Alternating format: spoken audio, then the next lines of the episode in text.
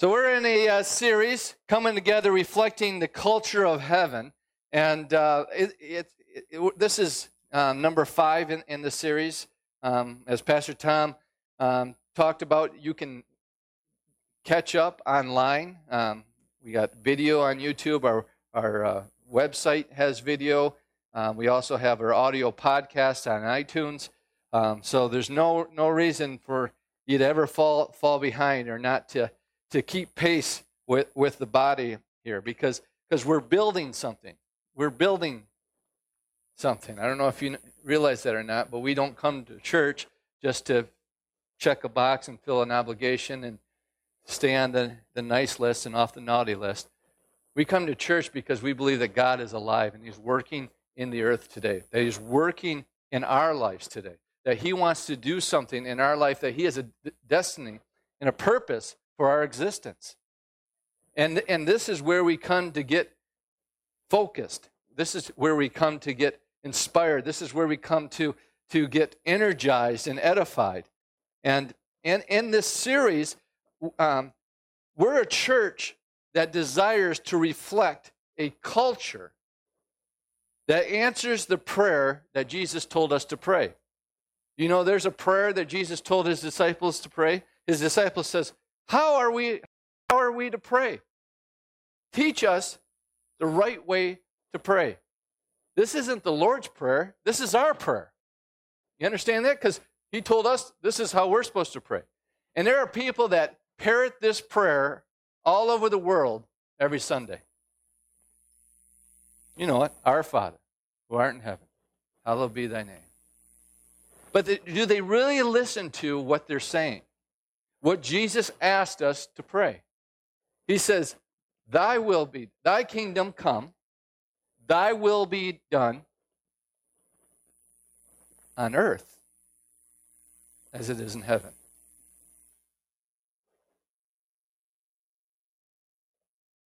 Do we believe that? Do we believe that that's the desire of God? And if that's the desire of God for his kingdom to come, on earth, and his will to be done on earth as it is in heaven, should that not also be our desire?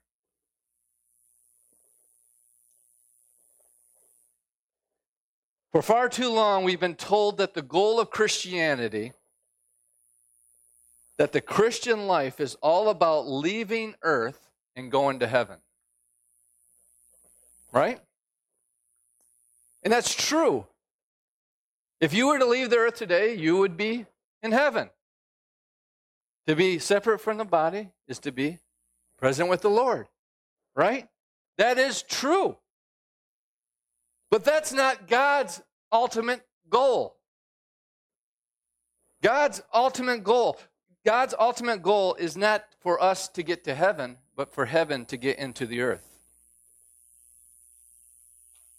Right? Most of us got saved because we want to go to heaven one day. What happens if we started preaching the gospel and saying, you can experience heaven today? Is that not what Jesus told us to pray? I'm a follower of Jesus. How about you? So I'm going to believe what he said.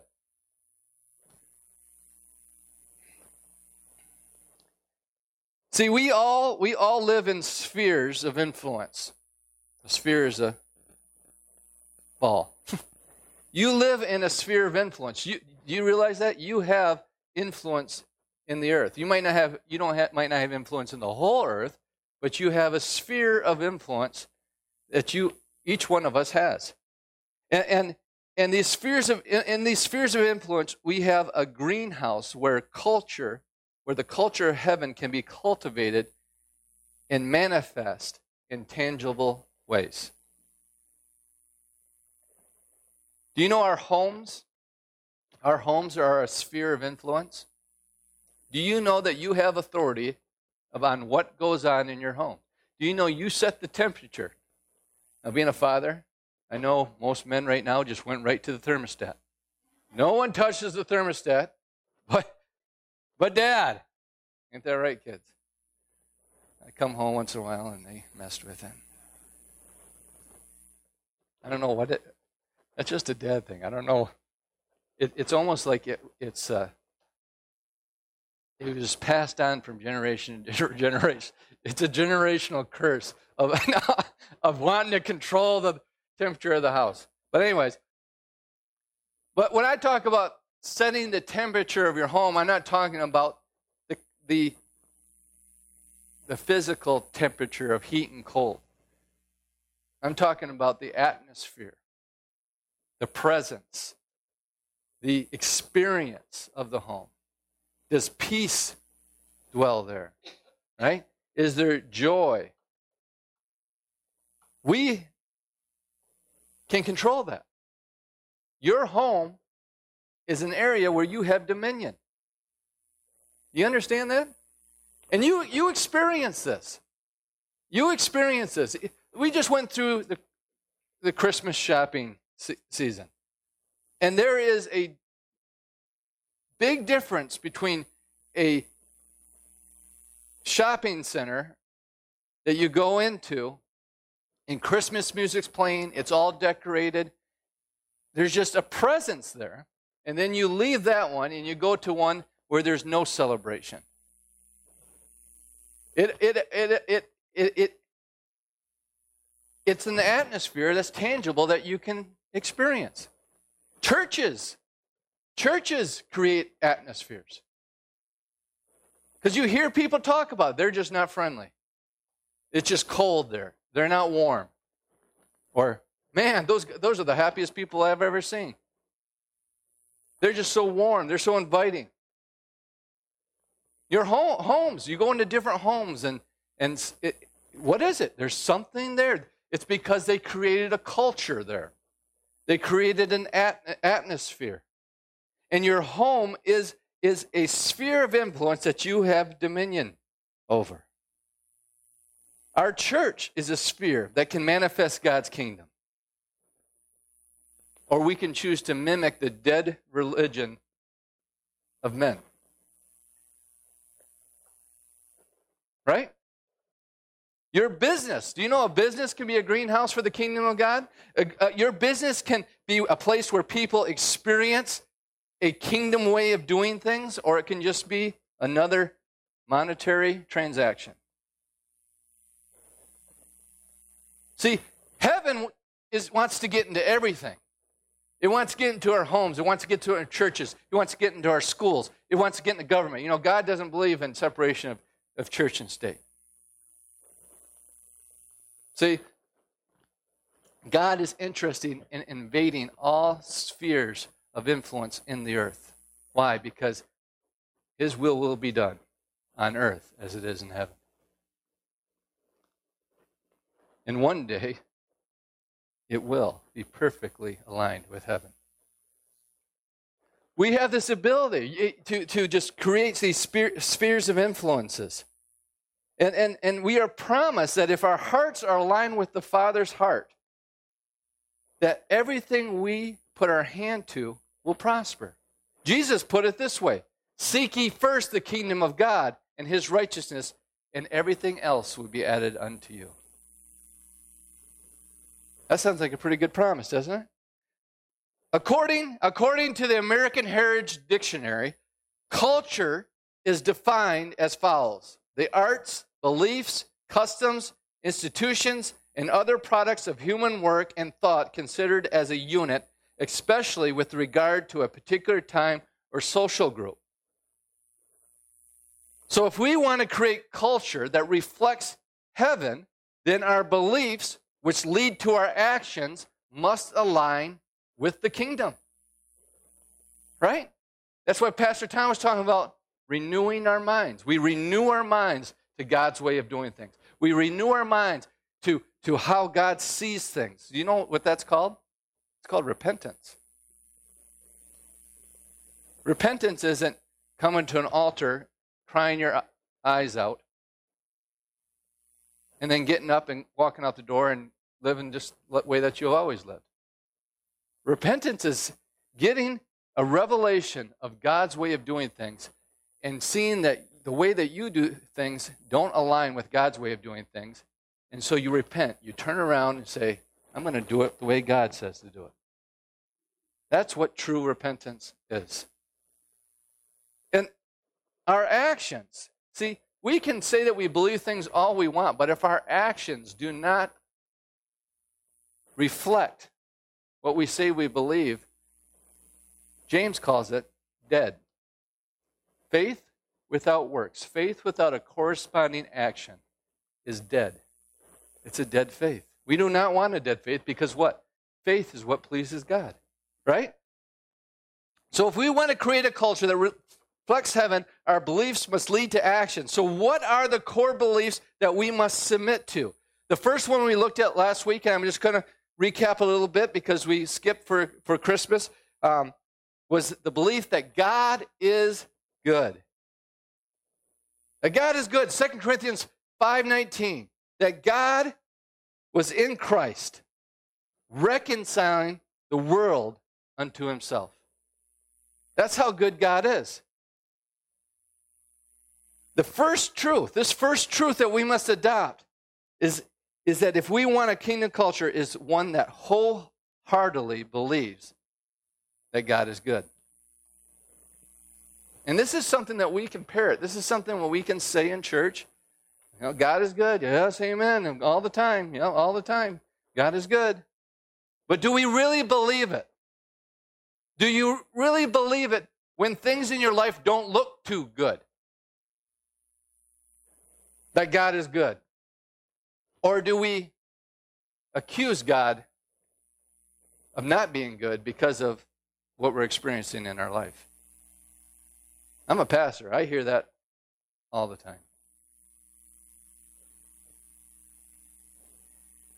See, God is good, and He's good not in this weird, twisted religious idea of good.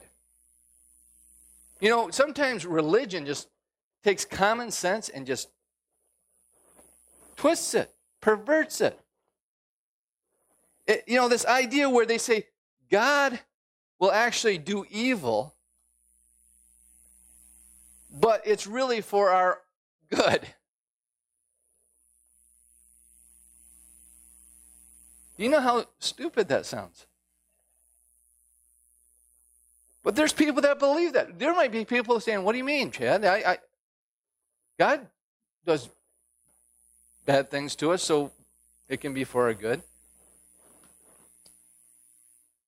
So, you being a parent, or maybe you're not a parent, but one day picture, one day you have kids. Can you picture yourself doing evil to that kid for their good? Can you picture yourself giving your kid cancer to, to teach him to love you more? Can you, can you, te- can you picture yourself um, making your kids live in absolute poverty so that they can learn to trust you more? Do, do you, do you um, picture you telling your kid how terrible and rotten they are so they can live, live in shame and guilt and condemnation all of their life? Then you being good, as evil as you are, how much more will your Heavenly Father not give good gifts to His children? Amen. It's so simple. We're the one that muddies everything up. As we've been saying through this whole series, it's not complicated. It just might be challenging.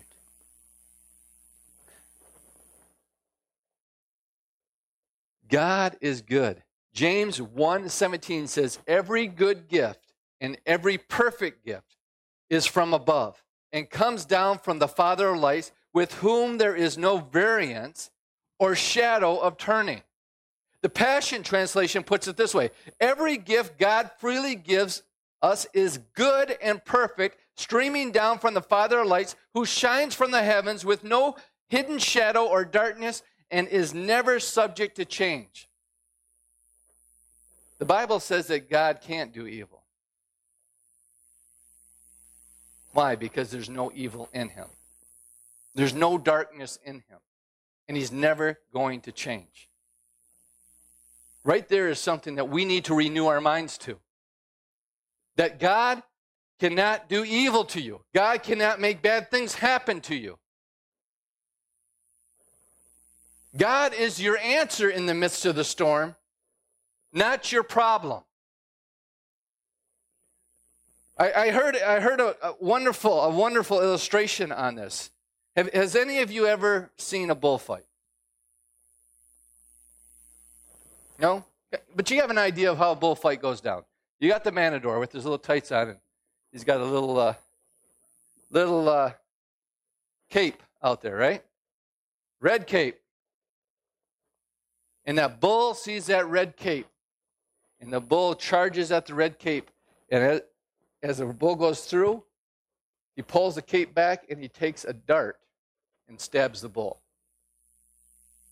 And then the bull gets even angrier, and, and the bull sees that red, red cape, and it charges the red cape, and he goes through, and he shoves the dart into it, and he continues do, doing this until the bull becomes weaker and weaker. And then, as that bull gets so weak that it can hardly move, he, he takes a sword out and goes through and kills the bull.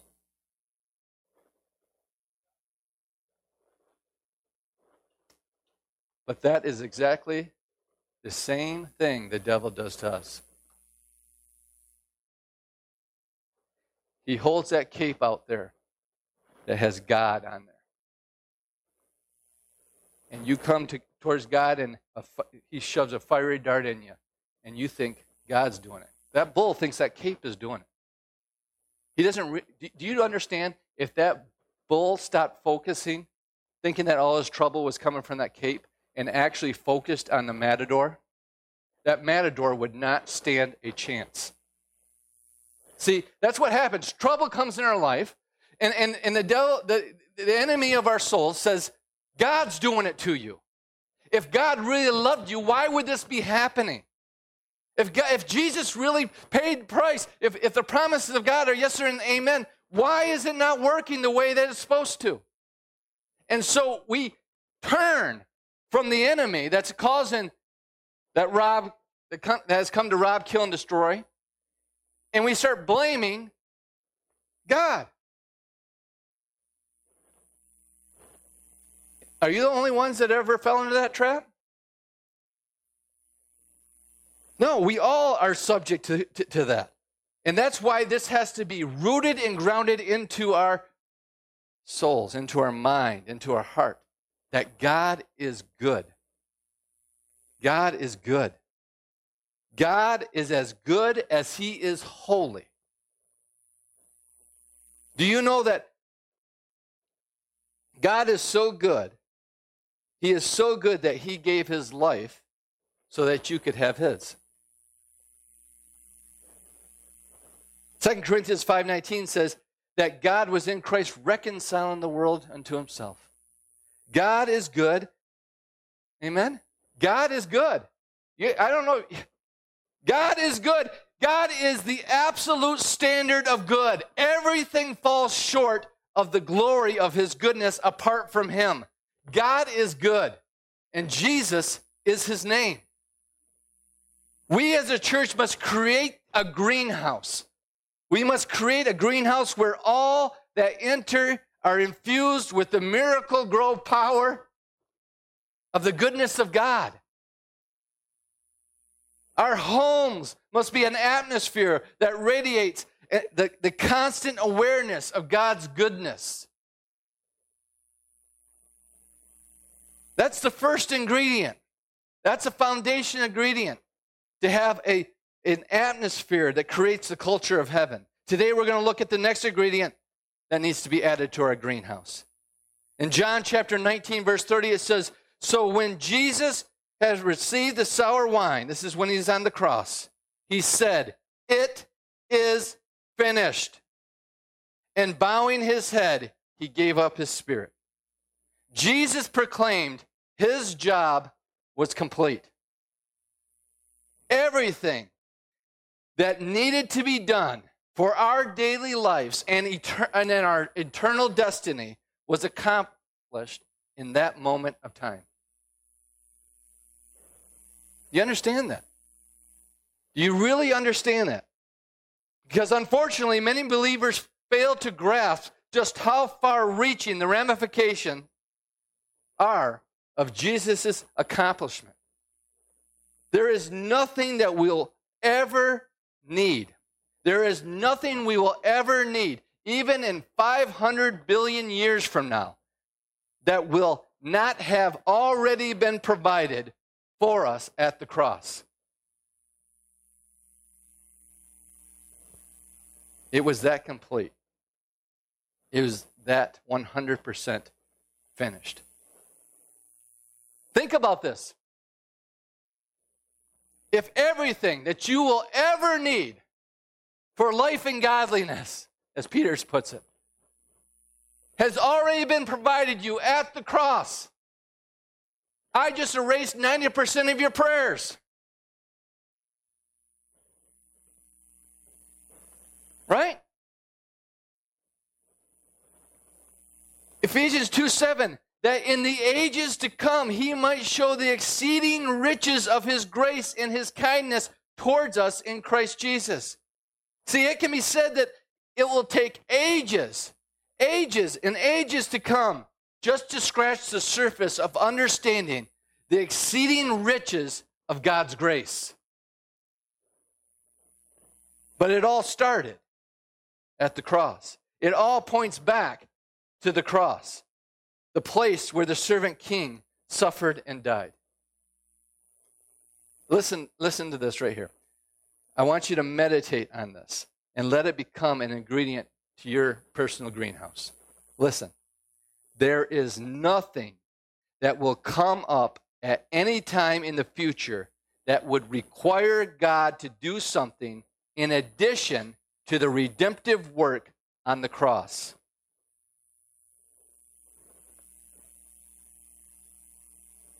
Let me read it again. There is nothing, there is nothing that will come up at any time in the future that will require God to do something in addition to the redemptive work on the cross.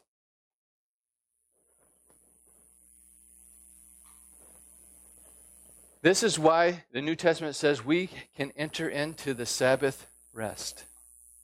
God has rested. It is complete. It is finished. Say it with me. It is finished. Most Christians believe that God can do anything, but many of them don't believe that He's done very much. If Jesus took care of everything in his crucifixion, burial, and resurrection, then your answer was provided before you ever had the problem.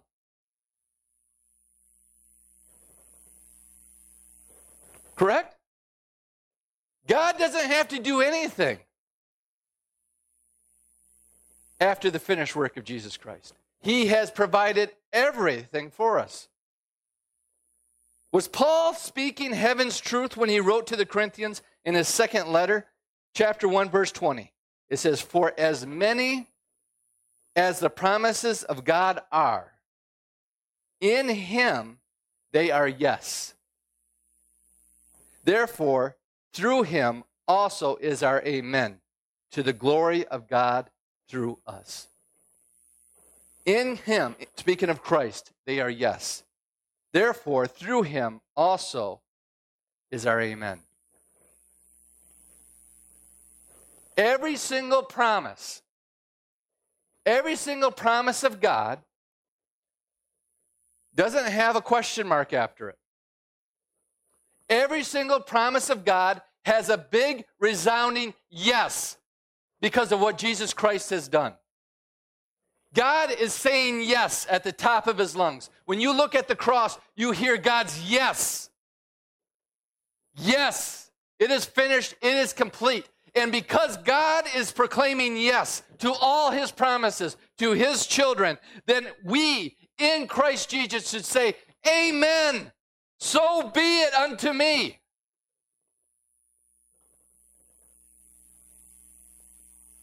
But the problem is, is most people don't understand what Christ has done, and so they question the promises. Is it a yes, Lord? Is it a no? Is it a maybe? It is a yes. And there's only one answer to God's promises that have a big yes after it, and that is so be it unto me. This is my truth. I am not going to be double minded. I'm not going to be unstable in all my ways. I am, I am going to take every thought captive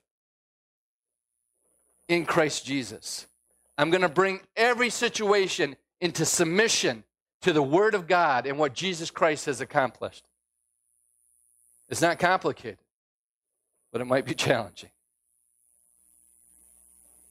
If our core belief is that God is good and the next that, that Jesus took care of everything, then we in turn owe him our complete trust. We, we owe him our complete trust even when things don't look good or they don't look according to what we felt we were promised too. Because God is good and, and Jesus accomplished everything. Trust is not needed when things are going as planned. You know, if I, if I was believing God for a, a new Bible, I was believing God for this Bible right here, guess what? I don't have to believe God for this Bible. Want to know why? Because I have it. Right? It's manifested in my hands. See, faith stands in hope when the world says there is no hope. Look how this played out in the life of Abraham and Sarah. In Romans chapter 4, verse 18, it says, In hope, oh, in hope, against hope, he believed, talking about Abraham, so that he might become a father of many nations, according to that which had been spoken so shall your descendants be. Without becoming weak in faith, he contemplated his own body, now as good as dead, since he was about a hundred years old. Look at that. He says he looked at his own body that was dead, being about a hundred years old, or, or, the, or the deadness of Sarah's womb, that they haven't been able to bear a child you know, ever since they've been married. Notice he contemplated the situation, but it didn't cause him to be weak in faith.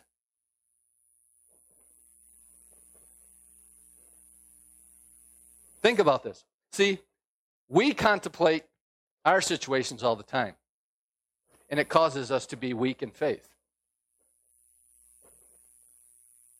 Why? Why? Let's find out why he was not weak in faith, even though he looked at his body he contemplated the physical situation and knew that it was hopeless.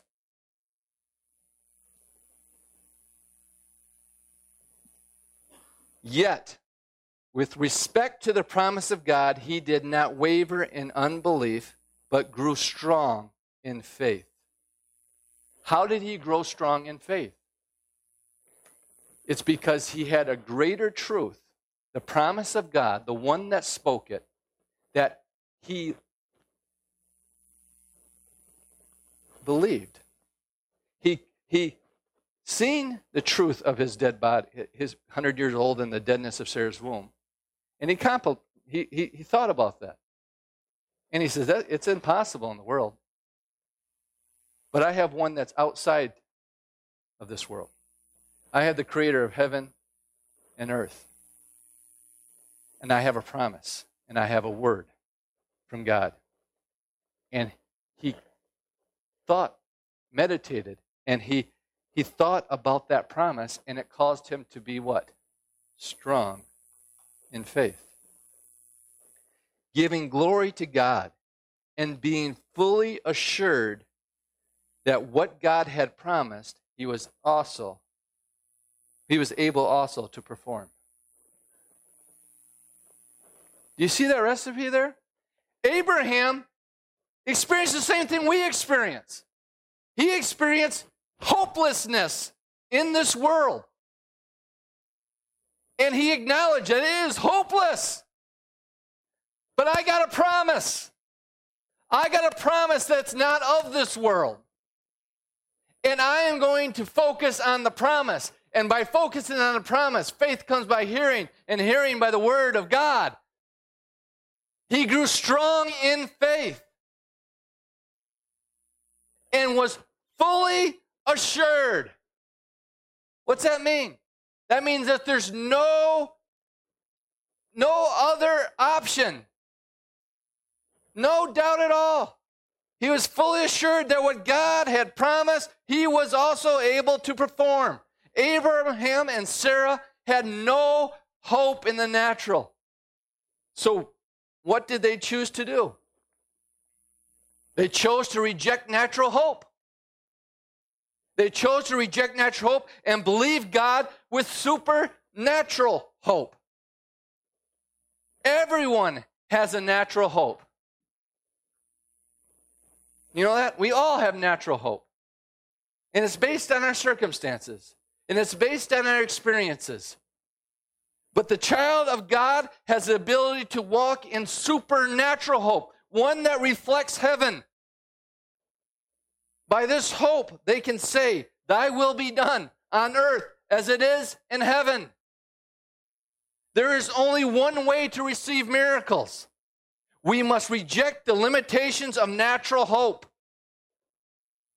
and seek the kingdom first and obtain God's supernatural hope by faith. As citizens of the kingdom of, of God, living alongside a world that is in rebellion, our lives are composed of acts of faith. Lives with com- that have complete trust in Jesus' perfect work. In the greenhouse of our lives, we must nurture trust in God. Nurture trust in God above all else. If God is true, every man is a liar. God is true, and every man is a liar. Anything that contradicts God's truth is a lie. And sometimes we're the biggest liars because it comes right out of our own mouth. We counter God's truth.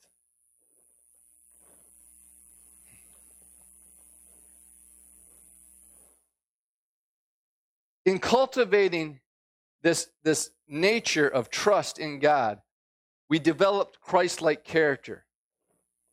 And, and Jesus' own life was one of reflecting complete and unwavering trust in his Heavenly Father. You understand that? If, if, you, if you want the same character as Jesus, then you have to, with reckless abandonment, trust your Heavenly Father. Did he quite, did sometimes it was it hard? Yes, I remember in the in the garden. Not my will be done, but yours. Right? If there's any other way we can do this, nonetheless, not my will be done, but yours. Our absolute trust in Jesus is because we truly believed he accomplished everything we will ever need for all eternity when he suffered in our place on the cross. Because this work was so complete, we owe Jesus our complete trust. Then, th- uh, when, even when things don't go as planned, and even when things are going as planned, he, he deserves our absolute trust. The kingdom of God is not complicated. It might be challenging, but it's never complicated. Can I read you a scripture that uh, is complicated? Hmm? It's not challenge, uh, or, uh, it's not complicated, but it's challenging. Excuse me, I misspoke. I'm going to read you a scripture that's very challenging, but it's not complicated whatsoever. You guys want to hear it? Romans 8:32. He who did not spare his own son, but delivered him over for us all, how will he not also with him freely give us all things? 27 words. In just 27 words, God has given you the promise that everything you ever need is provided. Why? Because of what Jesus did.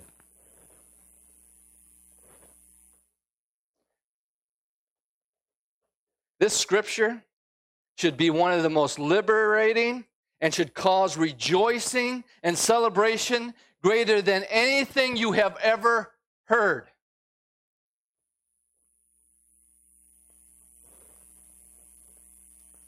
But unfortunately, most find it more convicting.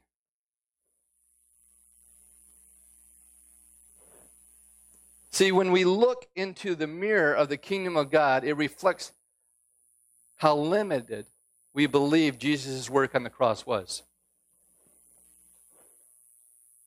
How incomplete we have made it. This scripture is proclaiming that we owe God our complete trust. Because of Jesus' perfect work, the gift of Jesus supersedes everything that you will ever need. Everything is ex- insignificant compared to this one gift of Jesus. What's this scripture saying? This scripture is saying that He, God, who did not spare Jesus, His Son, but He delivered Him over for who? Us all. How will He not also, with Him, with what G- he, Jesus accomplished, freely give us all things? Do you under, I want you to understand this. If you have ever said in your life, well, I don't know if it's God's will to bless me. I don't know if it's God's will to heal me. I don't know if it's God's will to make have a happy life, have joy. I don't know if it's God's will for my marriage to work out. I don't know anything that you're saying that God is not willing to give you. Guess what? You're saying that it supersedes and is greater than Jesus. Because this is saying that if God did not hold back his very best, who is Jesus Christ, how will he not, with his very best, freely give you all things?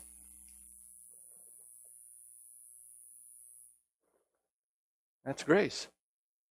Now understand, there is maturity in this. James says that if you ask just for your own selfish desires, that you're asking amiss. It's not a, it's about aligning our hearts and our minds with the kingdom of God. Allowing God to give us the desires of our heart. You understand that? And when we align our hearts and our minds with the Father, then grace flows. The promises are yes and amen without wavering. This scripture should make us rejoice. You know, you know, most of you rejoiced more when the government said they were going to give you a $600 check. No, in your heart, there's a little thing in you. Oh, 600 bucks. You had it spent already. You already knew what you're going to do with it. Look at this promise. Look at this promise. He who did not spare his own son, but delivered him over for us all, how will he not also with him freely give us all things? I think we need to rejoice. Let's stand up. Let's, no, come on. I'm going to make you. Come on. Do it by faith. Hallelujah. We praise you, Lord. We rejoice that you are a God that gives. You hold nothing back from us. You have given us Jesus Christ. We have everything we need in Christ Jesus. Hallelujah. Hallelujah. What do you need this morning? What do you need this morning? Take it to the throne of heaven. It is yours in Christ Jesus. Hallelujah. Completeness. You are healed from the crown of your head to the soles of your feet. Hallelujah. You have supernatural wisdom that has given to you. Hallelujah. All your needs are met according to his riches and glory in Christ Jesus. Hallelujah. We praise you, Lord. Hallelujah. Hallelujah. We believe this. This is our truth, Lord. This is our truth. Mm. We are fully assured in you. Hallelujah. Amen. Hallelujah. Hallelujah. Amen. Amen. Mm.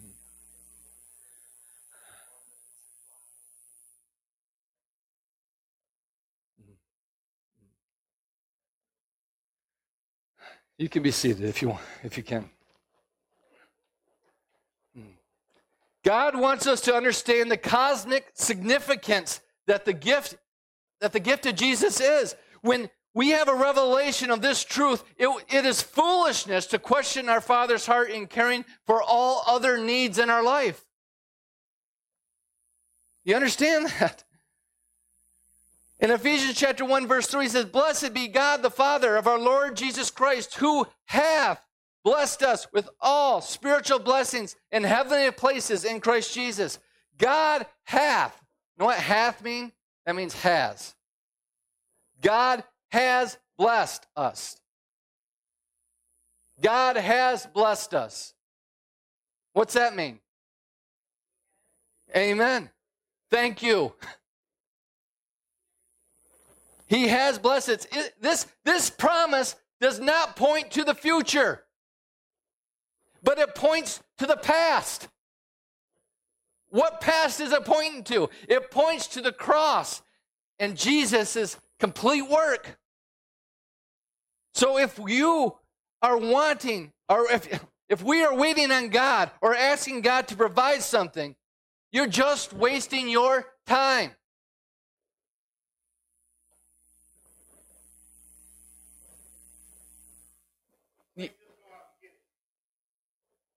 You receive it just like you receive salvation. We don't need to ask God to save us, do we? We don't ask God to save us. We hear the gospel proclaimed and believe that through Jesus Christ we are saved and we receive salvation.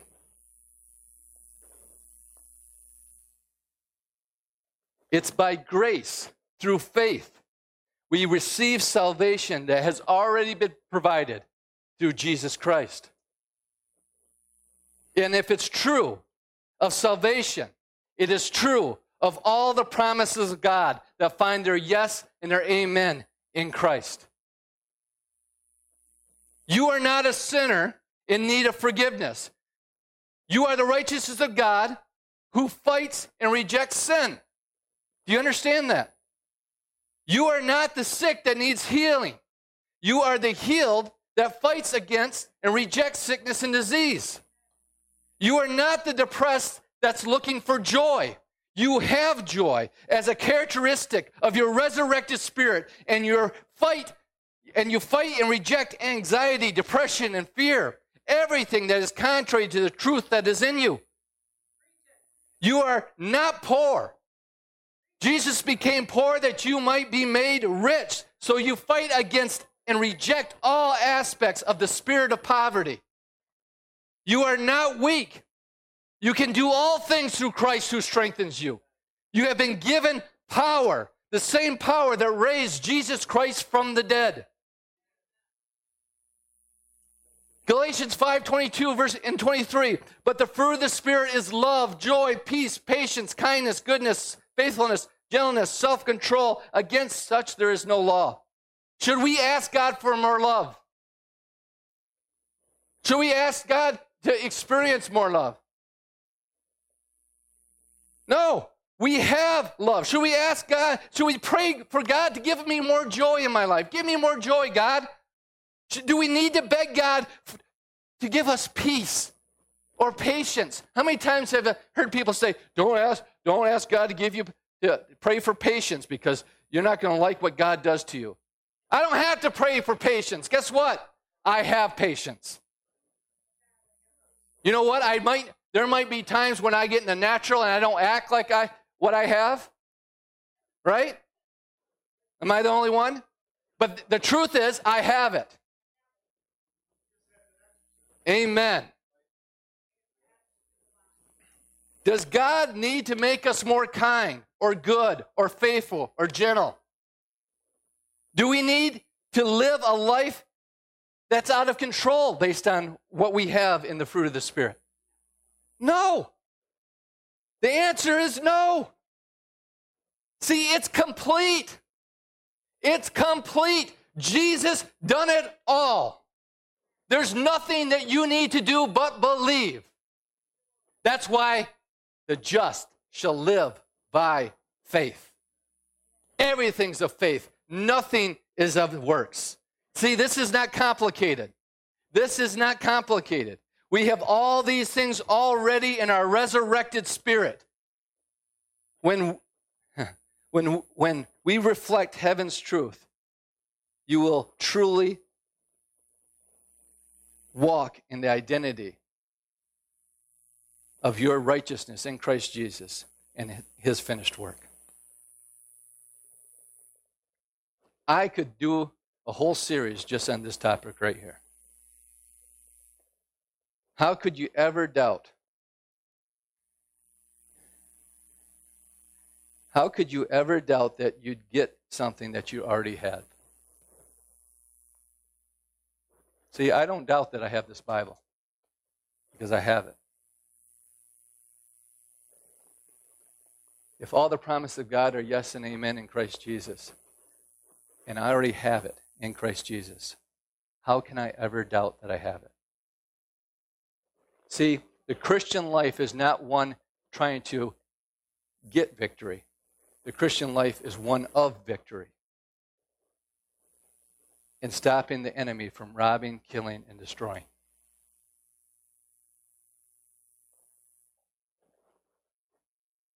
Can you see how important these ingredients are if we want to produce a kingdom culture in our greenhouses?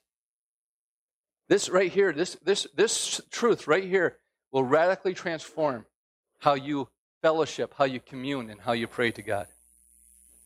If you already have everything that you need, then it's a life of rejoicing and thankfulness. Right? in our spheres of influence, in our homes, in our church, and flowing over into our communities, we get to see the kingdom of God being manifest, His glory being manifest. Through this coming week, you need to take time and dream with God. Take time and dream with God. Imagine how this would look if your family was united in the core beliefs that God is good and Jesus got the job done. For a lot of you, that just take just, that God is good and Jesus accomplished everything, and there's nothing I need to do. For a lot of you, there is a yoke of bondage that is, can be broken off today if you just accept that truth.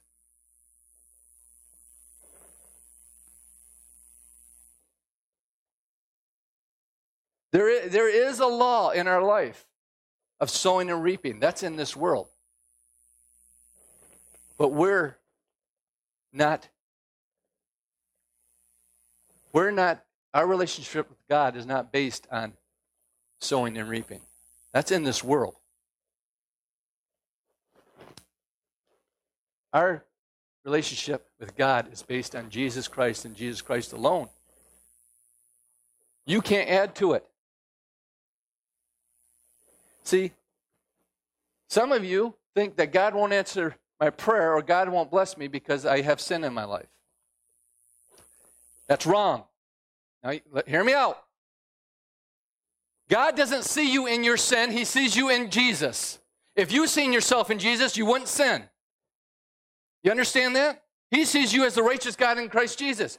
That's the only way He can see you. He can't see you outside of Jesus. If He sees you outside of Jesus, you're damned.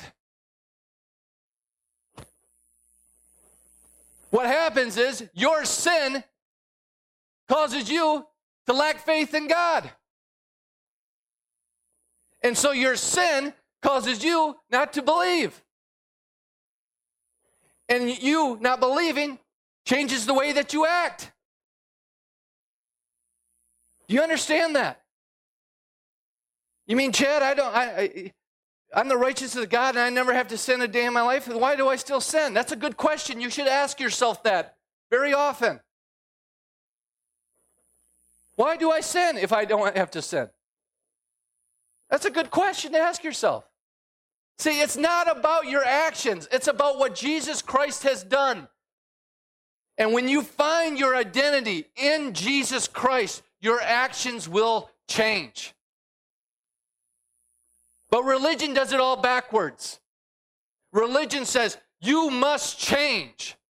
Then you will have the identity of Christ. It's impossible. You will never be able to change enough to be the righteousness of God in Christ Jesus. You will never be good enough to ever be able to receive the gift of Holy Spirit in your life. No, it's a gift of God's grace. God makes you righteous. By faith, He says, You are the righteousness of God in Christ Jesus because of the finished work of Jesus Christ. That's how I see you. You are set free. You, you, you are sealed by the Spirit of God. Now you believe it. You believe it. And then you'll act like it.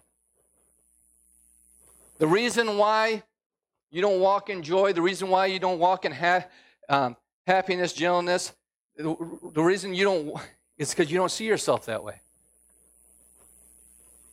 You see yourself as a jerk. You see yourself as grumpy. You see yourself as you you you see yourself let's just use me for example. You see yourself so so busy and so much on your mind trying to carry your spin as many places you can that it causes you to not act like Christ. I'm sorry. I'm sorry. That's I'm honest. If you're looking for the perfect pastor, you ain't found him. But I know the one that is perfect. And the one that makes me perfect. You are not your actions. We, we live in a world right now that is so confused about their identity. They think the way that they feel, they think the way that, that the, the their emotions, they, they, they think the way they dress or the, or, or, or the way that they act is, is who they are. And that's the farthest thing from the truth. A believer is one that submits their life to the identity that is revealed in Jesus Christ. Take time to dream with God. Imagine how this would look if your family was united in the core beliefs that God is good and that Jesus got the job done, that it's complete. From now into all eternity, Jesus has provided it all. What would our church look like if we came together and reflected this kingdom culture? We would we would see lives transformed. We'd see people set free. We'd see the sick healed and abundance flow. We might actually start looking like Jesus.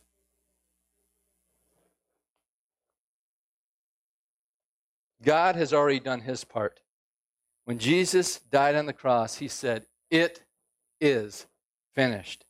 Now we must do our part, and that's embrace his grace by faith and live a life that He has already provided.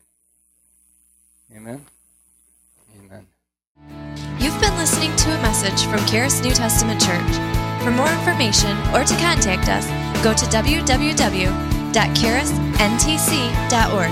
And remember, you are deeply loved, highly favored, and destined to reign in Christ Jesus.